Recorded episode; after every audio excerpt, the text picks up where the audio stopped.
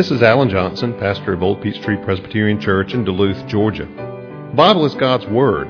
It describes itself as living and active, sharper than any two edged sword. Therefore, any encounter with the Bible is a momentous thing because it never leaves us unchanged. My prayer for you as you hear this message is that the Holy Spirit will use it in your life to inform your mind, to feed your soul, and to help you grow in your faith in Christ do want to invite you to turn with me in your scriptures to Romans chapter 8. We're looking this morning at verses 18 to 25. Romans chapter 8. We'll begin our reading in verse 18. Hear the word of God. For I consider that the sufferings of this present time are not worth comparing with the glory that is to be revealed to us. The creation waits with eager longing for the revealing of the sons of God. The creation was subjected to futility, not willingly, but because of him who subjected it, in hope that the creation itself will be set free from its bondage to decay. Uh, the updated version of the ESV there reads corruption it's bondage to decay, it's bondage to corruption, and obtain the freedom of the glory of the children of God. For we know that the whole creation has been groaning together in the pains of childbirth until now. And not only the creation, but we ourselves, who have the first fruits of the Spirit, groan inwardly as we wait eagerly for adoption as sons, the redemption of our bodies. For in this hope we were saved. Now, hope that is seen is not hope. For who hopes for what he sees? But if we hope for what we do not see, we wait for it with patience. Let's pray.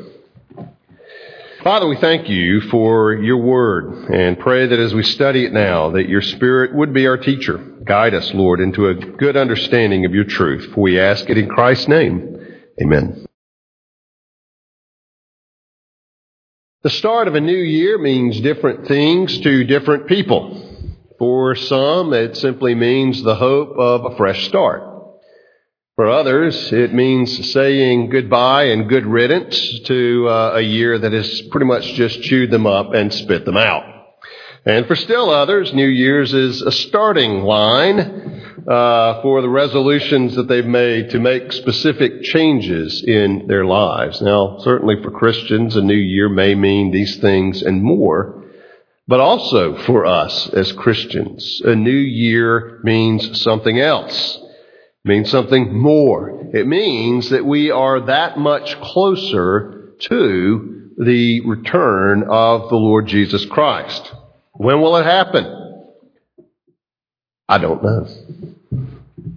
But I do know that the end of one year and the start of another year is one more mile marker that means that that event, whenever it is going to uh, occur, and uh, like the disciples in Acts 1, Jesus hasn't given to us to know times and seasons established by the Father's authority. But we do know that going to a new calendar means that that event is that much closer.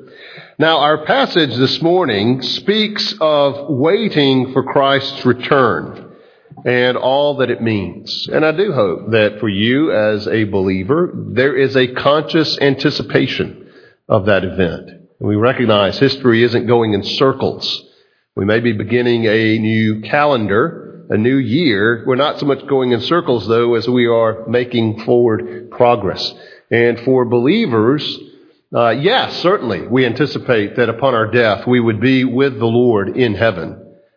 But our great hope, that thing to which we look for, that thing to which we, which we anticipate is the return, the glorious return of our Lord Jesus Christ and all that that means for us. The end of history, the end of suffering, all that it means in terms of entering into new heavens and new earth. Well, that's what our passage speaks about this morning. Uh, it's telling us, as Christians, we should be anticipating, consciously looking forward to the glorious return of Christ.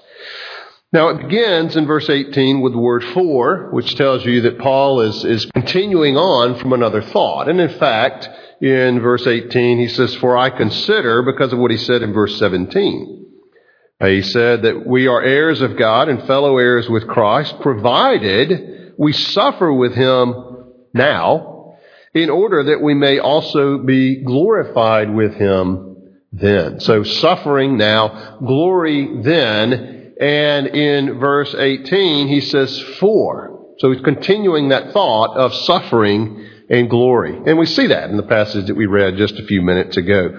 Well, as we look at this passage, it pretty much falls into two parts, and Paul is saying something similar, but a little different in each part. First part of it, the first verses, 19 through 22, we want to look at. He's telling us that creation is waiting.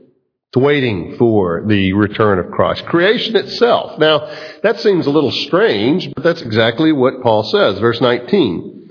The creation waits with eager longing for the revealing of the sons of God. In other words, it will accompany the return of Christ and the renewal of all things. Now, what is the creation? Is that everybody? Is that unbelievers? Is that believers? Well, no.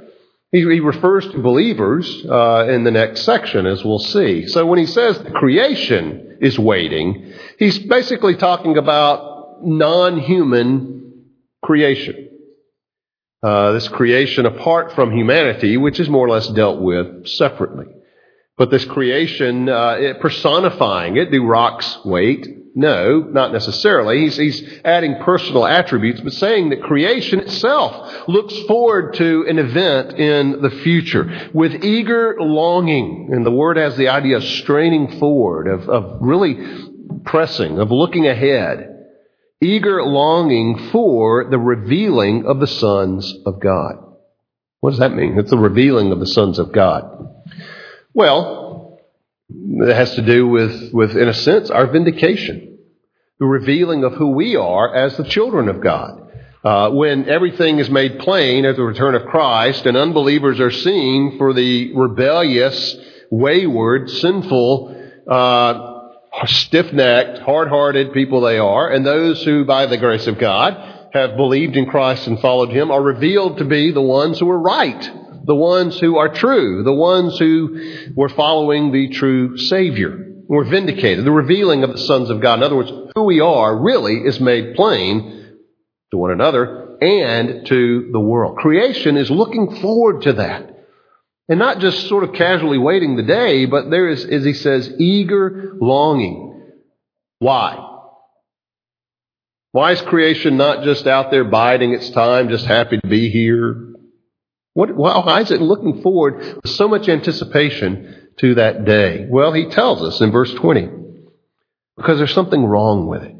The creation was subjected to futility, not willingly, It didn't want that, but it was because of him who subjected it, because of God who subjected it. Now, that's what we read about in Genesis, in Genesis chapter 3. God's subjecting creation to futility. We tend to refer to it as the curse, right? Where God comes after this fall, after Adam and Eve disobeyed, and he, he intentionally and purposefully makes something wrong in his creation, where it's not as it should be. For Eve, it's this pain in childbearing. Her, her, in a sense, her primary function, what she was created to be able to do that Adam certainly couldn't do. And yet there was going to be pain there, literally, physically, but it may be more than that. There may be emotional pain referred to as well. And a bad relationship with her husband. That she will desire him and he will rule over her. Now there's much debate about exactly what that means. But in light of other places in Scripture, notably Ephesians 5, that talk about the relationship of husband and wife, it's interesting that Paul seems to address the same areas that were affected in Genesis 3. The wife is to submit herself to her husband's leadership, just as the church submits to Christ. And at the same time, the husband is to love his wife. He's not to be harsh with her. He's not to be a tyrant toward her, but to love her as Christ loves the church. And he seems to be addressing that, that central point of sin in the relationship between a husband and wife, or both the wife and the husband. That I think is what's referred to in Genesis 3. Her desire will be for her husband in the sense of, of controlling him, of, of ruling him. And he will rule over her perhaps in a, in a harsh or sinful way. But then also, where Adam is concerned, and his primary function is the, the, the, the one who's to care for the garden. Now, Eve assists him in that, helps him in that. That is going to be an arduous and difficult task. It seems that before the fall, before sin entered in, it was a pleasant task. That for minimal effort, there was maximum result. You ever get that in your work? You ever feel like you just put in the minimal effort and wow, great results? Hardly. We say, well, life doesn't work that way. No, it doesn't. Precisely because of this curse that God placed on creation, that it would be reversed. For maximum effort, there would be minimal result.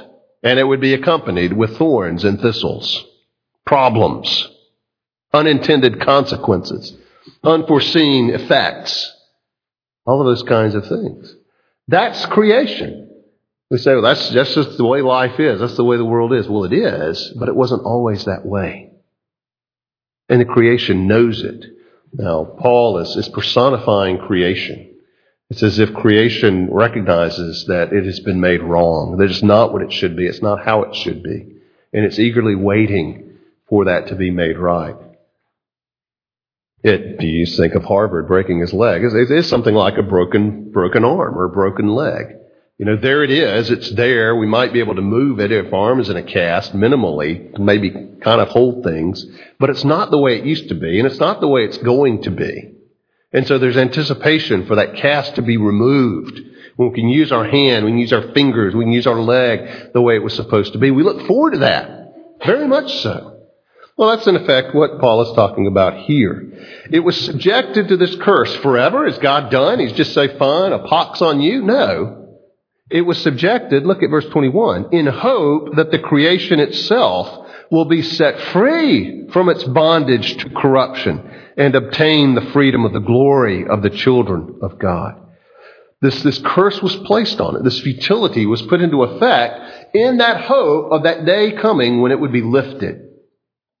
As he says here, it would be set free from its bondage to corruption, its tendency to run down, for things to run down, for things to break, for things to fall apart. And they do in this world. Entropy. Things tend to go just from a state of higher order to lower order. Things tend to break down. Now, some of you may think, well, my car just gets better with age. And maybe you love it more with age, but the fact is, eventually it's going to need a new water pump, the battery's going to fail, the transmission's going to fall out. It's, it happens. Things run down, things break, things fall apart. We say that's just the way it is. It is now. That, that bondage to decay, that bondage to corruption, and obtain the freedom of the glory of the children of God. Now, creation again is looking forward to something that involves us. It's looking forward to participating and sharing in that freedom of the glory that we will have in Christ. Now, he's anticipating what he's going to say in the following verses, but creation is linked to that. Creation is linked to our redemption. And that's all Paul is saying here. We need to recognize creation looks forward to the return of Christ because it too participates in the redemption of Christ. You see, Jesus' death on Calvary was not just to become your personal Lord and Savior. Well, it was that. But it was to redeem the universe. Now, that's not to say it's to redeem every single human being, but it was to redeem creation. Christ died for this fallen creation, just as he died for his elect sheep, so that it one day would be remade, uh, made new, just like you and I one day will be made new. So we need to recognize that. The grand scope of God's plan of redemption that encompasses not just a person, great as that is, to be sure, but encompasses heaven, the heavens and the earth. In other words, the skies and this planet, the universe. It's that big. It's that magnificent. Well, there's this, this painful anticipation, verse 22. For we know that the whole creation has been groaning together in the pains of childbirth until now. Again, that sense of anticipatory pain. Because there is pain in childbearing, uh, it, it, is it hurts, painful, and yet it's looking toward an end. It's looking toward a goal. Well, that's true with creation as well. It's suffering. It's under the curse. There's pain. Things are broken. But it's looking forward to, and this it, suffering itself is a part of bringing in this glory that is to come. The word groaning there Uh, can have the idea of sighing. Sometimes that's used of, uh, of Jesus when he sighed. Uh, it can have the idea here of groaning, sort of that internal agony. Uh, it can have the idea even of complaining or grumbling. It's actually used in that way in a couple places in Scripture. Or the sense of lamenting. But here, as well translated, that inner groaning, that longing, that anticipation. Paul uses the word in 2 Corinthians 5 a couple of times in a similar context. Remember, he's talking about Uh, of our desire to be with the Lord. He says, in this tent, in this body, we groan, longing to put on our heavenly dwelling. That anticipation again. And then verse 4, 2 Corinthians 5 verse 4. For while we're still in this tent, we groan being burdened. Not that we would be unclothed, but that we would be further clothed, so that what is mortal may be swallowed up by life. So there in 2 Corinthians 5, Paul again uses those terms to describe that sense of longing uh, of suffering now, but with a sense of hope for the future and longing for the future that will come. But that's what Paul is talking about here. Creation has that anticipation. Creation is waiting. But he goes on in verses 23 and 24 to point out Christians are waiting. Creation itself is waiting, but Christians also are waiting. Verse 23, not only the creation, but we ourselves who have the first fruits of the Spirit. Now, that, that's sort of an echo of what he was talking about earlier, uh, verses 12 through 17, that we are children of God by the Holy Spirit. And by the Spirit, you know, we call out Abba, Father. Uh, he bears witness to our spirit that we're children of God. And that's why he says that here. He's kind of echoing what he said earlier. Um, we ourselves who have the first fruits of the Spirit. In other words, real Christians those who have the Holy Spirit of God, those who are true children of God. Not just anybody who happens to call themselves a believer, but those who really are believers. We groan inwardly, like creation. We groan. We have that inner anticipation, that inner agony, as we wait eagerly for adoption as sons, the redemption of our bodies. So not just creation, but, but we, the people of God also have that inward groaning of anticipation as we wait for what? Notice what he says. For adoption as sons. Well, wait a minute. You know your theology. You know that we're already adopted as God's children, right? Justification, adoption, sanctification, that order of salvation, that, that order of events that takes place in our salvation. Well, we're justified and we're immediately adopted as God's children. We don't have to wait before we can call ourselves a son of God, a daughter of God. So why does he say that we're looking forward to the adoption as sons? Well, he goes on to qualify it right after that. The redemption of our bodies. Now, yes, we're already adopted children of God. That's what he was talking about earlier in this chapter. But what he's referring to here is, as he explains, the adoption, our adoption as sons, namely the redemption of our bodies. In other words, our resurrection, where we, in our new glorified body, will enjoy who we are as the sons and daughters of God, children of God. We need to recognize that this is a very important point. Most Christians think, I live, I die, I go to heaven, that's it. And live forever in some sort of vapor like state. Dear friends, that is not our biblical hope. Our biblical, that is an intermediate state. Westminster Confession of Faith will tell you that. The scriptures, more importantly, will tell you that. That is a state of waiting for and yes, in that state you will be waiting for something. Remember the martyrs under the throne that we see in Revelation, and they cry out, How long, Lord? They're in heaven, but they're looking forward to their vindication. How long? Well, we too, our great hope certainly is to be with the Lord when we die. Thank God for that. But our hope is the return of Christ and the resurrection of our bodies, or as he says here, the redemption of our bodies. Because our bodies too were redeemed by the blood of Christ. Our bodies too will be raised up or reconstituted, whatever God has to do to provide you with that glorified body on that day. I know people will say this at a funeral as a way of comfort. They'll say of the body, that's not him. He's with the Lord. That's half true. He is with the Lord. His soul is with the Lord. But dear friends, that body in the coffin is that person. And think about it. That's how we knew that person. That's the hand his wife held. Those are the lips his wife kissed. That is that person.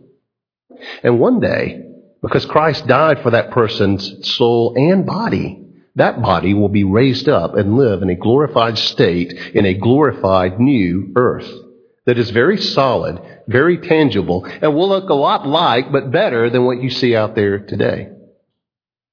The redemption of our bodies. Christ died for your body as he died for your soul, and he will raise up your body on the last day to be reunited with your glorified soul to live in a new heavens and a new earth. That's what we're looking forward to.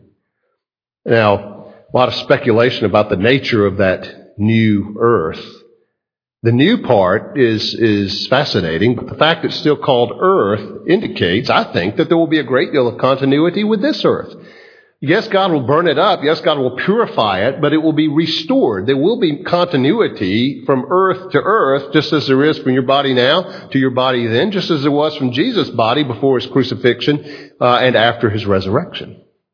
There will be continuity. We look forward to that Uh, and the pleasures and the joys of, of, of, of a glorified, sinless creation filled with glorified, sinless people.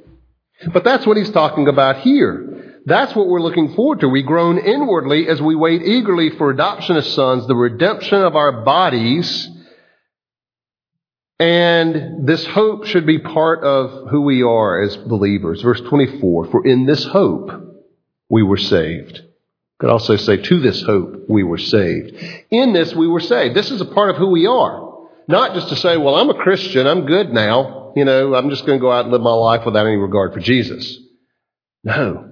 We were saved to enjoy and to groan with every day this hope, this anticipation, feeling the sinfulness of sin now, but groaning in the hope that it will one day be removed.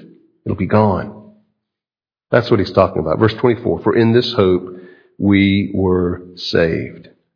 Do you feel that? If you are a child of God, do you feel that longing for the day when sin will be gone, when this world will be renewed, enjoy its redemption fully, and we will live, as Peter says, in a new heavens and a new earth where righteousness dwells? It should be. That should be a conscious awareness. Not necessarily every moment of your life. Obviously, you have to think about things, other things, but is that something that's behind you? Something that when you stop to think about it, you're really looking forward to something that fills you with hope. That God hasn't just left us in this mess the way it is, but He's come to redeem us, and not just us, but this creation to provide a glorious place which is, uh, for which we are uh, to live in, to, to dwell in. That's something to look forward to. That's something to wait for. I want to give you just a couple applications along those lines that actually come right out of this passage. The beginning of it in the end of it. First, the end of it. The first application is to wait patiently. Look at verse 25. Well, look actually middle of 24. Now, hope that is seen is not hope. Who hopes for what he sees? What's he saying there? Well, he's saying basically if you have it, you're not hoping for it. Right? There were a lot of children who were hoping for Christmas Day. And it came and they unwrapped their gifts. and They have it now. They're no longer hoping for it. They have it. They enjoy it. It's no longer hoping or anticipating. They have it, right? Well, that's what he's saying. If you have it, you're not hoping for it. You have it, right? That's, that's what he's getting at. But then verse 25, he says, But if we hope for what we do not see, we wait for it with patience. And that's where we are. We don't have it yet. But we're hoping for that which we do not see. And in fact, to some degree, which you almost can't comprehend, how can God take this fallen world and renew it? What is it like to live without sin? Whether within me or in people around me. You say, well, that doesn't even sound human. Dear friends, that's truly human. Sin does not make us more human, it makes us less human.